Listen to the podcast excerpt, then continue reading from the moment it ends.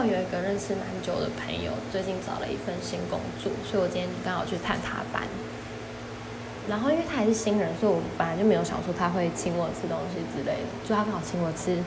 蛋糕，整个是个小确幸，就是我蛮喜欢的口味，然后就觉得很开心。然后他就跟我说，就跟我说今天是五二零，然后我还发现发现说，哇，原来今天是这么特别的日子嘛，感只是走在路上完全没有感觉啊。